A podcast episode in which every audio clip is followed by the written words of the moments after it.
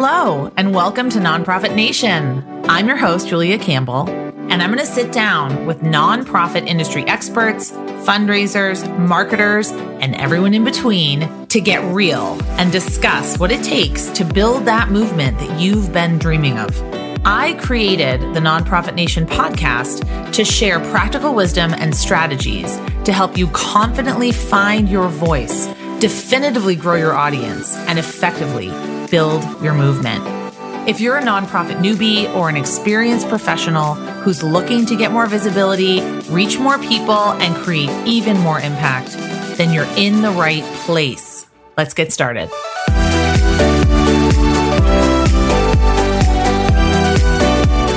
Hello, everybody. Welcome back to another episode of Nonprofit Nation. As usual, I'm your host, Julia Campbell, and I am thrilled that you have me in your earbuds today, in your car, folding your laundry, driving, working out, whatever you're doing. I'm just so excited that you're going to be spending some time with me today.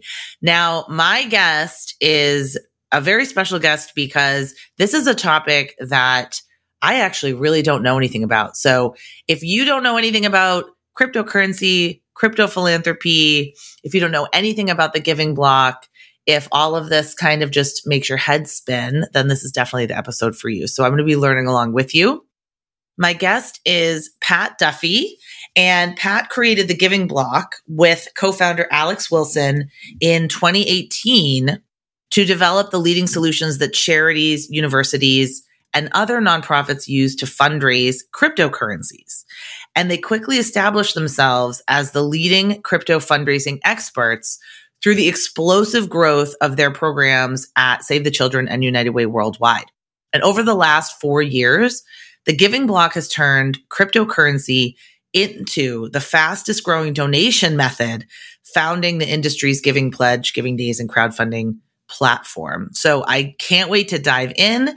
And just a quick hat tip to Josh Hirsch, who is the social media manager for Susan G. Komen, for introducing us. And I know that they do a lot with crypto fundraising, and I can't wait to hear all about it. So Pat, welcome to the show. Yeah. Thanks so much for having me. Yes. So how did you get into this work? What spurred the Giving Block? Oh my God. Into the nonprofit sector. I just kind of stumbled into it like a lot of us do. I was working with pharmaceutical consultants and lobbyists, just kind of helping them work with nonprofits on Capitol Hill. So anytime there was a bill that would affect patient access, whatever it might be, we'd put them all together kind of into coalitions. You go knock on doors. But met a lot of charities through doing that work. In the early days, ended up at one, the Lupus Foundation, as their integration director, just kind of a leadership transition. So building out the departments there with a new leadership framework, figuring out fundraising best practices was a good kind of crash course on nonprofit fundraising.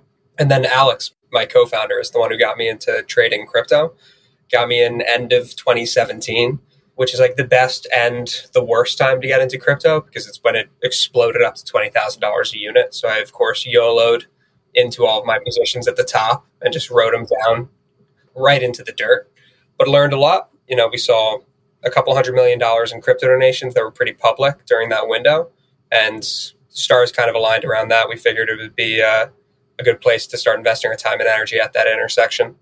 I think this is something that a lot of, especially smaller organizations, or maybe not to stereotype older generations, but people are not as familiar with. They hear a lot about it. They see the headlines. They know that it's being talked about everywhere. So for me, my audience, they're fundraisers, they're marketers.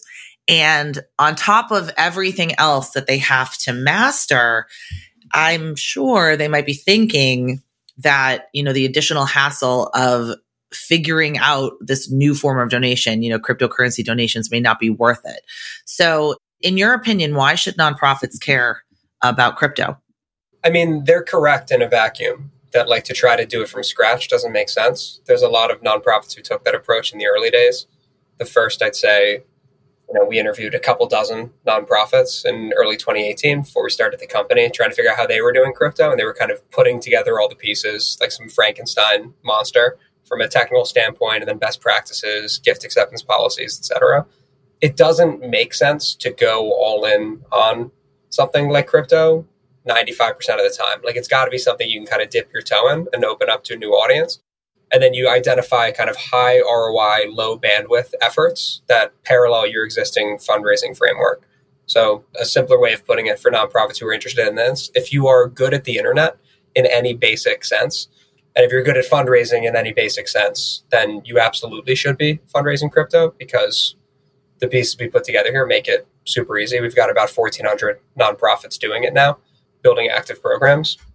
And if you're not, you know, good at fundraising, good at the internet, then crypto is probably going to be like a lottery ticket for you, and you shouldn't run toward it like all the other shiny objects. Like, we tell a lot of nonprofits no through the sales process. They're usually under $500,000, let's say, in annual budget, and they're looking for kind of a get out of jail free card. So I would just say know yourself and who you are, right? If you don't have a stable fundraising framework and stewardship model, crypto is probably a little early. If you have any, you know, stability in a full-time social person, it's actually pretty easy to get into. So if you are sort of spinning your wheels, chasing all the shiny objects, like you said, if you don't have an established fundraising program infrastructure, and if you don't even have a website, or if you're not using your website effectively, those are kind of red flags, right? Yeah. And for context on all of this, like the way that nonprofits fundraise crypto, generally speaking, you fundraise like an individual giving model. These people are, you know, Twitter and Reddit, they're running campaigns on social, crowdfunding campaigns, Giving Tuesday type moments are conducive to this. Crypto is a very fun, exciting thing for especially millennials and Gen Zs to attach onto. About 83% of millennial millionaires have crypto at this point. So in terms of like major gift millennial and Gen Z prospecting, it's one of the best tools in your tool belt. And then you just need to staple it into your existing campaign. So like if you're building a Giving Tuesday campaign from scratch because you want to do crypto Giving Tuesday, it's going to feel like a big lift. But if you've got a whole Giving Tuesday campaign already built out and you want to sprinkle in some, you know, crypto messaging for that audience demographic and steward them accordingly, it's a pretty light lift. And the average gift size is about $10,500. So it makes it worth it. So you got to know pretty much, and through conversations with us and other folks, how are you from a general fundraising standpoint, like today, and you can kind of staple it into, you know, your end of year campaign, your gala, tax season messaging, social frameworks. Like, it becomes this very light lift sprinkling in if you've got some of your infrastructural components in place already. That's a really great point. And you say on your website something I found really interesting, that accepting cryptocurrency donations is easier than stocks. So how can a nonprofit get started if they're interested accepting crypto donations? Like, what needs to be in place? I mean, the way that our system works, like you would come to, if you go to like thegivingblock.com, there's an accept crypto button. And that starts with like a book a demo type process where it's like a Q&A and sort of needs assessment. The first thing you want to do is what we just described. Just have someone who does it professionally run through a series of questions like, what are your fundraising goals? How do you fundraise? Which departments are your core strengths? Like, how's your social media presence? What does your team look like? Figure out if you're innovative in other areas. Figure out, okay, you are a very innovative nonprofit in the San Francisco Bay Area with a super young audience or an older audience in the finance sector, and you're trying to get younger, okay? And you have 2 million followers on Twitter, okay? And you run big end-of-year campaigns, okay? And you have celebrity partners and a strong corporate partnerships arm. It's like, yeah, okay. Crypto is the greatest thing that'll ever happen to you. And then all of the dots along that chart down to the many kind of $1 million type nonprofits who have a strong Twitter presence and know the social media game, but they're in a local area and they're sort of building their international audience using crypto. So step one is just having a pro run through in which areas are your strengths and weaknesses when it's going to come to getting into crypto. So you don't start doing like low ROI, high bandwidth things like running an NFT drop on your first day. And then if you decide to accept crypto, at that point, it's pretty much the same as opening a bank account. That's why we say it's easier than stocks. It'll be like an hour for the application, probably, just to get through the compliance process. Misconception that crypto isn't regulated. It's aggressively regulated, which is good. That's what keeps everybody safe. But other than filling out that app for an hour, we would generate a widget, which is copy and paste that goes on the nonprofit site. The nonprofit pastes it on their site. And then everything beyond that is just strategy, which is, again, proportionate to what works best for you. Some nonprofits do very little on the crypto front. They do a little bit, they get a little bit, and they just kind of dip their toe in. Other nonprofits build it into a 7-8 figure revenue stream in their first year. Think like American Cancer Society or Save the Children's. So this is going to totally show my kind of ignorance of cryptocurrency. But with stocks, when someone donates the stock, really it could go up or down at that point. So is the same for cryptocurrency? Yeah, the beauty of the way we do it, most nonprofits use our auto sell function. So pretty much we're setting up an account that's like a brokerage account. It's like an exchange account, but without all the people and the brokers. It's all just automated. It's just tech instead of people. So that account exists. And what happens is, like, if a donor sends you cryptocurrency, as soon as it hits the account, it sells immediately for US dollars so that there isn't a difference in price between the point at which it enters the system and the point at which it cashes out. Okay, that's really important to know, because the prices of all of these different cryptocurrencies are changing and fluctuating so wildly that that's really important for a nonprofit to know. Because to me, for the listener, they might be interested in this, but they're trying to formulate a plan. Like, how can I bring this to my board? You know, how can I bring this to my executive director? How can I convince them that this isn't like playing the stock market, you know, that this is a pretty secure form of donations? And that's actually really, really interesting. And I think we should even take a step back and talk about some of the types of cryptocurrencies. So I know that you wrote that Bitcoin is currently the most popular and that nonprofits should actively be asking for Bitcoin donations at year end. So can you talk more about that and maybe some of the other currencies we should be thinking about? Yeah, in the nonprofit sector, like, the space has gotten so big at this point that Ethereum is the second largest by market cap, but it's actually the most commonly donated at this point. So last year in our annual report, which we released, Ethereum passed Bitcoin in terms of total donation volume we processed, which is pretty wild considering how dominant. We used to call our Crypto Giving Tuesday campaign with the Giving Tuesday Foundation. We used to literally call it Bitcoin Tuesday because Bitcoin was so dominant. So Bitcoin and Ethereum are like the two top ones. Those two cryptocurrencies, the best way to explain it is Bitcoin is sort of like a digital gold. You can't make any more of it. It was the first one that existed. It has brand recognition. And because it uses blockchain, you can't alter transaction records. So long story short is it's like a very safe way to store value digitally. I don't mean safe in terms of price volatility, more so that, like with gold, you know, there won't ever be a surge in supply that comes out of nowhere, like what happens with dollars. And if you hold it, you know that no one can move, you know, fake gold onto or off of the system. That's the function that Bitcoin kind of plays. Ethereum is more being built upon. So their code was written in a way where you can build smart contracts and then what are called like layer 2 protocols. But generally speaking, you just launch different tokens off of Ethereum, which have become very popular. And they experiment with new technologies that make transactions go faster, make them a little more secure, whatever it might be.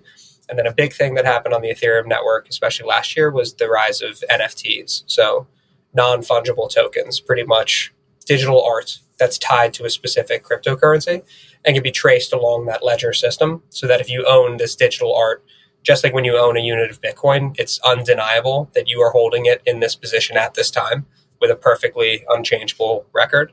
They're doing that with art on Ethereum in a really effective way. So right. I just listened to the Care Swisher podcast and she interviewed Beeple. Is that his name? The artist that sold his NFT artwork at Christie's auction, which I think a lot of people are familiar with, for $69 million, but it was in Ethereum.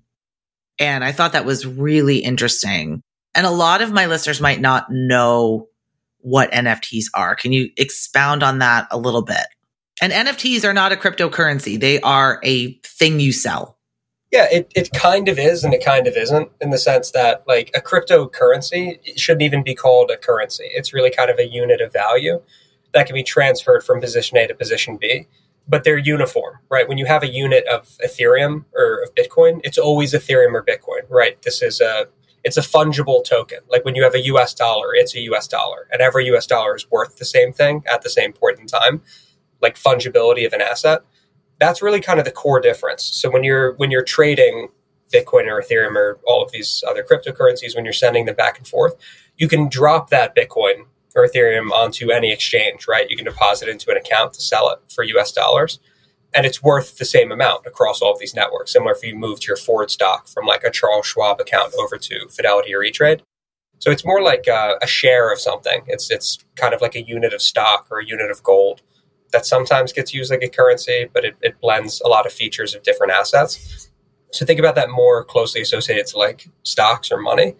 But you can use that same immutability, that same tracking system for things that aren't fungible, for things that aren't just like an asset or a stock or a unit of currency. You can do that with a piece of digital art. And that's all that's happening. In the same way that you can use blockchain, if you sent me a unit of Bitcoin, Julia, I could follow it back to its origins on the network. And I could see every wallet it had ever gone into and out of. And none of those transaction records in the 11-year history of Bitcoin have ever been changed. It's that secure of a network. Like, there is no way to change transaction records, which makes it, again, a very safe way to move money around if you're concerned with people changing records and claiming they own something that they don't. Like, that can't happen with crypto.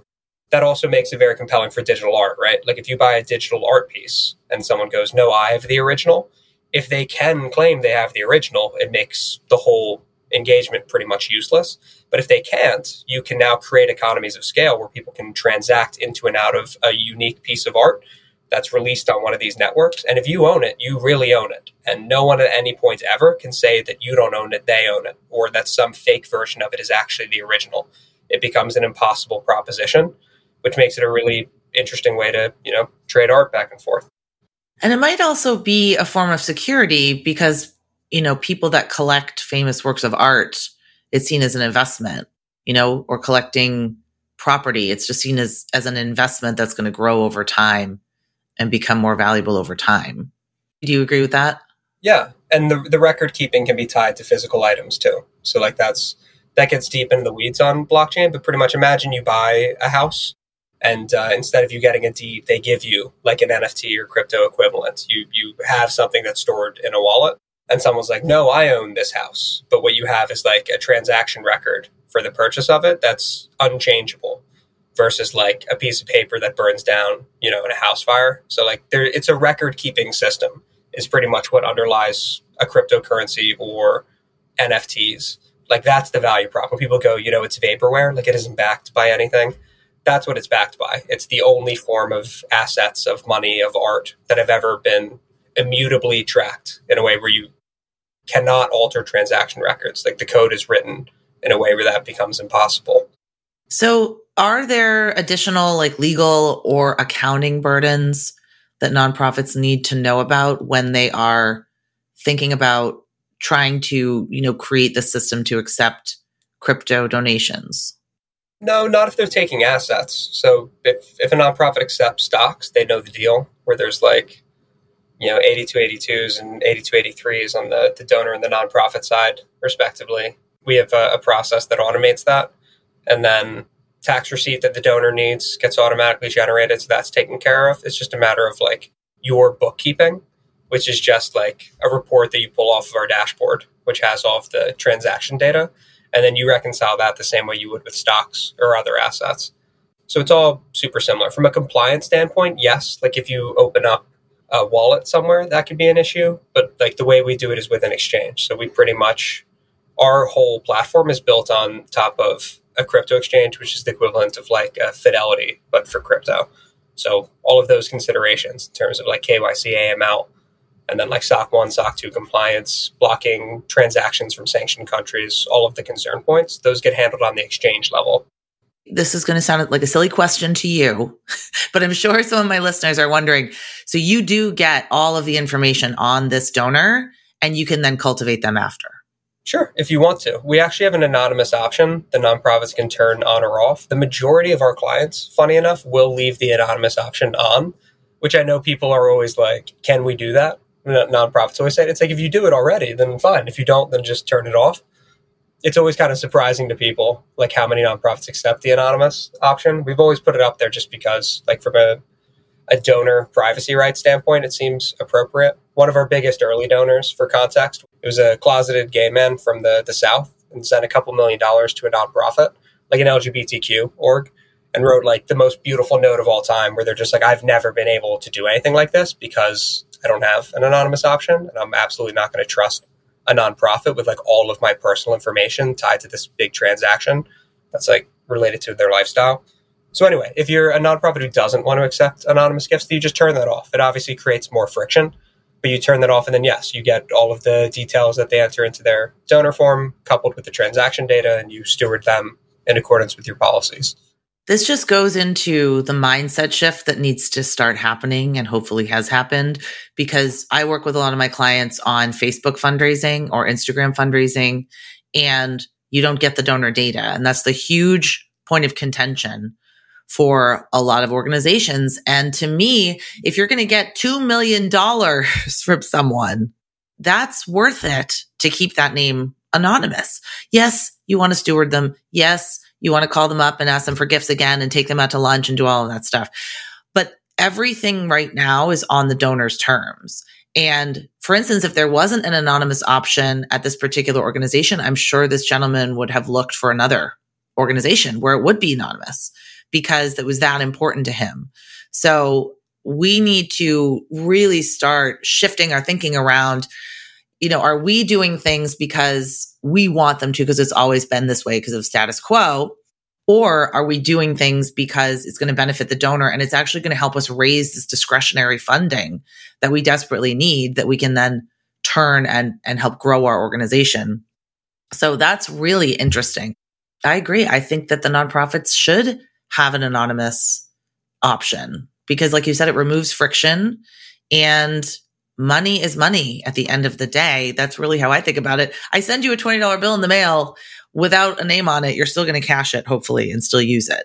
And what I really found interesting is I read the study by Fidelity Charitable that found that crypto owners are actually more charitable than the typical investor. But sadly, 46% of these donors found it difficult to find nonprofits that accepted donations. Is that your experience as well? Yeah, I mean, that's a big part of why we exist. So on top of like setting up nonprofits to take it, like we built the main crowdfunding platform where donors go to find nonprofits to donate crypto to. We've operated that since like 2019. We created the industry's Giving Pledge, which like Tony Hawk, the skateboarder, Rainn Wilson, who's Dwight from The Office, are like some notable people who have taken it. And then FTX, you know, the crypto exchange that bought the Miami Heat Stadium, like these big companies and crypto millionaires and billionaires, like they didn't have an industry Giving Pledge. They didn't have a platform to find nonprofits to give to. They didn't have Crypto Giving Tuesday from the Giving Tuesday Foundation. We created a community campaign with them. We created NF Tuesday for the NFT community, the Bag Season End of Year campaign, the tax season education with like Friedman and Taxbit, the software companies. Like, the bridge between nonprofits and donors, like that connective tissue, that infrastructure hasn't existed. So it's this really bizarre position that we're in where not only for us, but for the nonprofits, like this isn't a donation method, it's a donor demographic. And the nonprofits who get that are fundraising crypto actively. They're fundraising from crypto donors in the way that you wouldn't say it's a stock donor, it's a stock donation.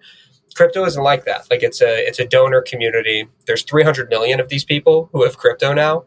Like the size and scale of the, I guess, donor side, and then the amount of transaction volume versus how many nonprofits are even trying to get into it is like absurdly out of whack and unsustainable. So it's a tremendous opportunity for nonprofits. And most of it just comes from not paying attention. Like if you told a nonprofit, you were like, Ethereum did $1.2 trillion more in transaction volume than Visa last year. It's like they did 11.6 trillion in 1 year of transaction volume. Like nonprofits probably wouldn't believe or understand that. Or if you were like 95% of hedge funds either have or are investing into crypto actively, when you talk to like a university endowment and they're like, should we be looking at this crypto thing? When you're like, it's the best performing asset class of the last decade. You know, it's been around 11 years. Like, it's older than Instagram. Like, yeah, you should probably, I'm not saying buy it at any given point in time. It could be overvalued, undervalued. But there's hundreds of millions of people using it. And the market caps are getting pretty absurd. It's so interesting to me. It seems like when fundraising on Twitch was just starting out, and so many of the creators on Twitch, the world's largest live streaming platform, if people don't know Twitch, they were raising millions of dollars for some of the early adopters, some of the nonprofits that were sort of early adopters and really understood the power and the potential that could come with it. And I think the challenge has always been for nonprofits, especially, is that they feel like they don't have the full control over it. Like they don't have the control over the message. They don't have the full control over the donor experience. They don't have the donor's information. And so that tends to frighten them, at least more traditional organizations. But you're absolutely right. I do think it's our responsibility, especially as there's going to be, you know, the biggest wealth transfer in history from boomers to millennials to Gen Z. I think it's our responsibility as fundraisers to at least learn about these things and, you know, make a decision, make an educated decision as to whether or not we're going to set it up or not. I want to hear more about Crypto Giving Tuesday. I think that sounds really fun. Yeah. Just one comment on the Twitch thing that you were touching on too. Like our integration with Tiltify is going live soon. So Tiltify is the main solution provider for streaming fundraising. And what you're hitting on, Julia, like control over the experience and everything else. Like we're doing all of these integrations and it has nothing to do with crypto, which is really fun. A lot of the value we provide has nothing to do with crypto. It's just like general fundraising best practices and designing platforms that work for donors kind of period. The control over the experience aspect, a different integration that we're working on with like a live events software provider. They were talking about how nonprofits don't want recurring gifts at events because the event won't get credited for the donation volume. And pretty much like people in their roles at the nonprofit are getting measured on the success of the event. So they'd rather have larger in-person transactions, even if it means less volume for the nonprofit over an annual period, because then it looks like their individual success is measured. And they were talking about as a solution provider, you're selling to those people. So now you have to provide products that make those people on the nonprofit say, oh, that's what I want, even though it's obviously worse for the donor experience and is reducing the nonprofit's donation volume in like a very tangible way. And they're like, but if you build it that way, you sell more of this product. And they were explaining like from an ethical standpoint and then like a product development standpoint, how like the people working at nonprofits are creating these really perverse incentive models from a software development standpoint, which I just found really compelling. Like you were saying, control over the experience from the person buying the software. I think nonprofits definitely need to do a better job thinking about like what is best for the donor and what increases the nonprofit's donation volume over the long term. So just a bit of a rant. Oh, I love a good rant. And I completely agree. And I've been that development director that has worked events, and you are 100% responsible for the return on investment of that event. And they didn't even, I remember when I worked at a certain event, it was years ago, my executive director didn't even want pledges. They wanted the money right then and there. And I said, well, if they're going to pay me $5,000 tonight or like, pay towards make a donation, or if they're going to do $20,000 over 3 years, don't you think that might be a little bit better for us? But I think you're so right. The incentives are, this is what we need to do now. This is how we've always done it. We need to put this on the books right now. And then the other thing that you're talking about, what I'm hearing is, what I see in the sector a lot is who's going to get credit? You know, is it the marketing department? Is it the fundraising department? Is it the events person? Is it the volunteer person? And the constant fighting over, who's going to get credit for this? Because when I think of Twitch, I think of fundraising, but I also think of marketing. It's a fantastic opportunity to market your organization to millions of people that might not have heard of you and to get exposure and visibility. So I do think that opportunities like crypto philanthropy and Crypto Giving Tuesday, NF Tuesday are opportunities to reach a new, more diverse, younger audience, which is what nonprofits so desperately want. Oh, 100%.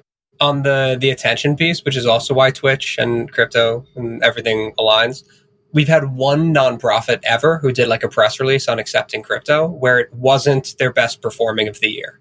So like just saying, hey, we take this stuff, I'm sure that's unsustainable, obviously long-term. It's getting to the point where it's mainstream enough where it's not that earth-shattering to just be taking it. But like we could just go down the list of like when American Cancer Society just tweeted, we accept Doge. Like when we listed Dogecoin, which is like a meme coin, but it's got a very exciting online following, super active. When they tweeted out that they accept it, we just created this copy and paste message for all our charities to say, hey, we accept this now. Like their tweet got like 12,000 retweets. Like immediately, which is absurd. I think it was their second best performing piece of social content ever. And then like the leadership at ACS, which is kind of funny, they were like, how do we go all in on Doge? And we were like, don't do that. Like, don't be a meme. Like, I know Doge is very fun. Like, let's just take it as a win and keep it moving. Like, keep the identity. But in short, to get to your point about these campaigns, like, they're not just the most exciting part of like our clients' day, like, which is a cool part of doing crypto philanthropy, right? Like, we're the most exciting vendor they get to work with. The campaigns we work on are the most exciting. They get the most engagement. They get the youngest audience. It's just kind of fun. And there's a silliness to it, but also just like an activity level that can be inspiring. Crypto Giving Tuesday, and then like our end of year campaign in December, generally speaking, we do like a quarter of our volume in the last month of the year. But we've had, despite that, our volume has increased every quarter, other than a slight drop-off between Q4 of 2020 into Q1 of 2021. So with that one slight step down over the last 6 quarters, it's gone up quarter after quarter after quarter after quarter, despite the fact that we usually see that end-of-year surge. So this quarter is going to beat out our end of year last year, and then hopefully that ball keeps rolling. We do tens of millions of dollars just on like our internal campaign for Crypto Giving Tuesday into bag season, that month of December long campaign. And then like the campaign we're running now, the Caring with Crypto one, we've raised a little under $10 million in, I guess, it's been a little under 3 weeks that we've been running this campaign. The Water Project, actually, we just highlighted them. They're amazing. Peter and their team are like super innovative, but they raised on their end $1 million in crypto in less than 2 weeks. And then that's matched. We have a $10 million match pool right now from Shift4. So they had a $4.4 million budget, right, that they set for this year, like their revenue target. They raised half of that in 2 weeks through a crypto campaign, through like activating their OG crypto base. In short, they've been fundraising crypto for many years. They switched to us after a couple years of doing it. And so they've been building a crypto audience for like a 4-year period. The longer people fundraise crypto, obviously, the more they fundraise as they build up their base. But yeah, that one activation of his donor base for a big Caring with Crypto campaign that we ran raised half their organization's budget in 2 weeks. I see fundraising as knocking down obstacles to giving and creating a great donor experience and letting them tell you on their terms how they want to give. And amen. If any listeners, if you agree with that, definitely check out The Giving Block. Pat, where can people connect with you? Where can they learn more about what you do and your services? Yeah, I kind of mentioned at the beginning when we talk about endowments, which is like we have like a University of Alabama and like UNC and some big schools who are building programs with us now. But like when we get to the endowment office, I'll just use this analogy to segue into how they can find us. We set up the nonprofits, like the arm of the university, to accept crypto. And then the endowments always come to us and they're like, should we be looking at crypto? And we're like, your job is to manage a big pile of money, like really effectively, right? And over the last 10 years, crypto is the best performing asset class. Over the last 5 years, it's the best performing asset class. Just create like a multi-year block and then compare it to everything else you can put money into. It's outperformed that for more than a decade. So yeah, you should probably be looking at it. However, the final point here is like, you can say no. Like, no is fine, at least a short-term no. I'm sure every nonprofit over any extended period of time will accept crypto, but maybe not now, right? Like, maybe you have to mobile optimize your site more effectively, or you've got a need to take Venmo on college campuses. Like, you should have a list of innovative priorities and put them in order and attack them accordingly.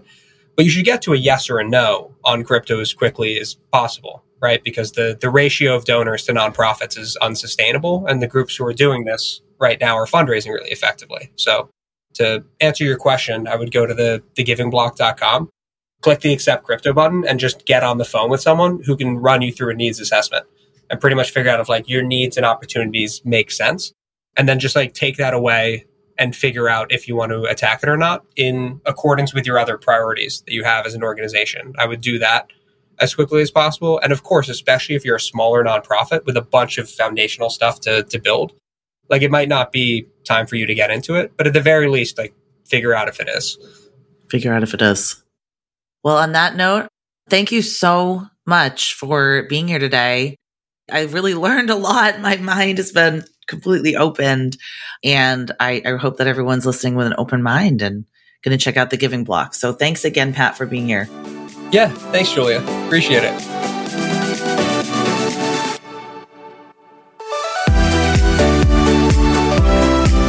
Well, hey there. I wanted to say thank you for tuning into my show and for listening all the way to the end. If you really enjoyed today's conversation, make sure to subscribe to the show in your favorite podcast app, and you'll get new episodes downloaded as soon as they come out. I would love if you left me a rating or a review, because this tells other people that my podcast is worth listening to. And then me and my guests can reach even more earbuds and create even more impact. So that's pretty much it. I'll be back soon with a brand new episode. But until then, you can find me on Instagram at JuliaCampbell77. Keep changing the world, you nonprofit unicorn.